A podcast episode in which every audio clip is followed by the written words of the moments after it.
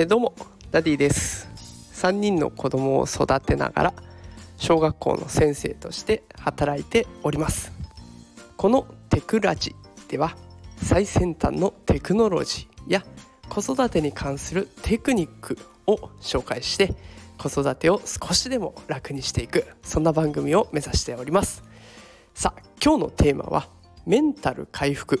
辛い時に思い出したい言葉は〇〇〇〇というテーマでお送りしていきたいと思います。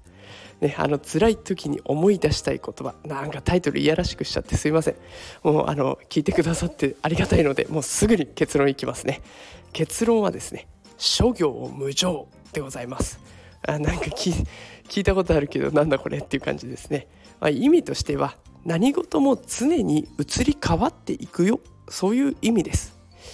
きっとこれを聞きのあなたも悩んでる時とかイライラしてる時嫉妬している時もうネガティブな感情に包まれちゃう時って結構いっぱいあると思うんですよ。生きてるって苦しいこといっぱいありますもんね。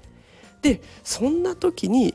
辛いことで頭がいっぱいになっちゃうのはしょうがない。もうそれはしょうがない。でそれしてその時に精神を病んでしまうことがある。でこれだけはやっぱり避けたいですよね。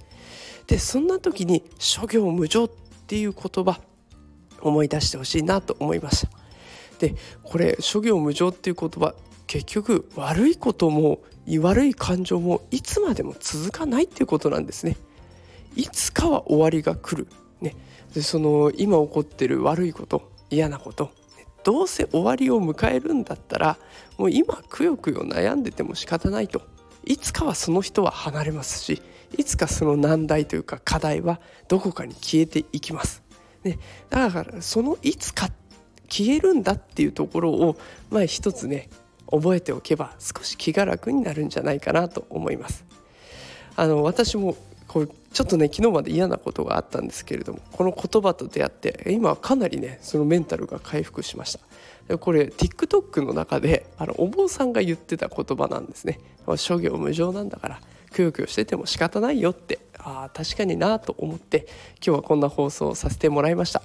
ね、あなたのことはあなたが一番守れるしあなたのことはあなたが一番元気にできる、ね、あなたが一番大事なんですね。ぜひこの諸行無常という言葉思い出してみてください。